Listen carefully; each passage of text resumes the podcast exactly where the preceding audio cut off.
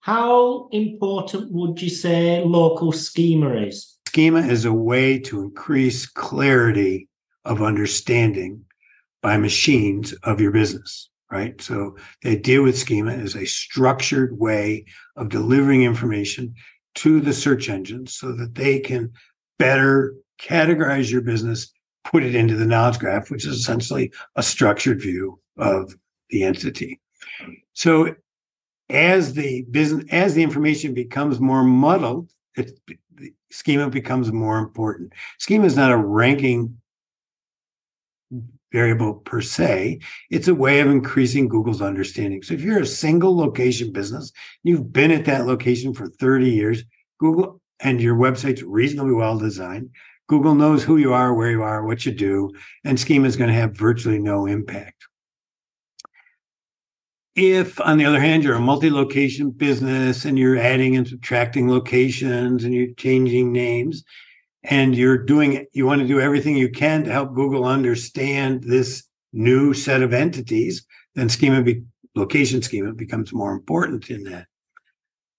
In the product world, schema is very important, right? If you're if you have product reviews and you are in Merchant Center and local, and Google is, you know, uh, showing product reviews with product searches, you want that schema to show up. You want those reviews to show up. So product schema is very important in that context, legitimate context where you have products and local and merchant center and you're you're delivering local localized product results. However, product schema of reviews has is widely used in the United States by lawyers on their main websites. Remember back at the beginning, I said in the law category, a lot of people look at organic one of the things that really drives conversions in that is review stars. Well, the only way to get review stars in organic, in localized results is to cheat by using product schema on your review stars. And people will be attracted to those reviews and will click on them.